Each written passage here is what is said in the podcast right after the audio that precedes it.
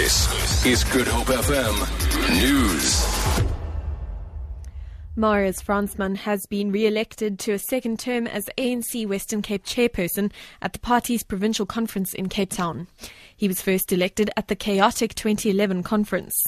Fransman has been lauded inside the ANC for bringing stability and minimising public spats among party leaders in the Western Cape.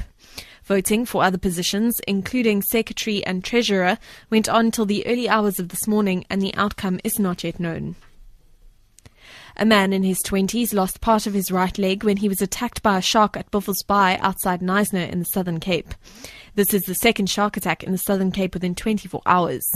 Yesterday, a 23-year-old man was attacked at Plettenberg Bay.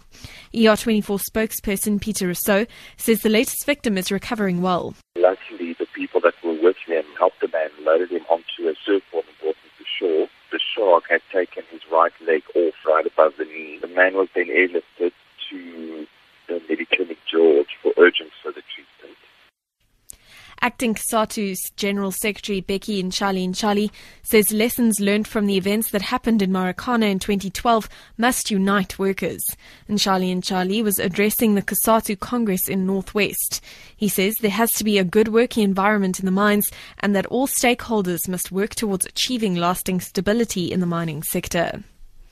And finally, thousands of tourists have flown out of Tunisia following Friday's attack on a holiday resort which killed 38 people.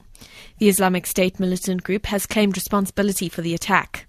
The gunman, Sayyaf Adin Rizgi, was also killed in the incident.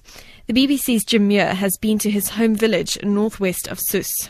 The mood in Garfur is one of somber and stunned disbelief. It's the kind of town where everybody knows everybody else, and nobody could imagine one of their sons doing such a thing. His father, a railway worker, his mother and his younger sister have all been detained for questioning, and they haven't been heard from since. They knew him as a keen student and a normal, very lively young man with a passion for breakdancing. Like most of the townspeople, he prayed in the mosque, but showed no signs of extremism.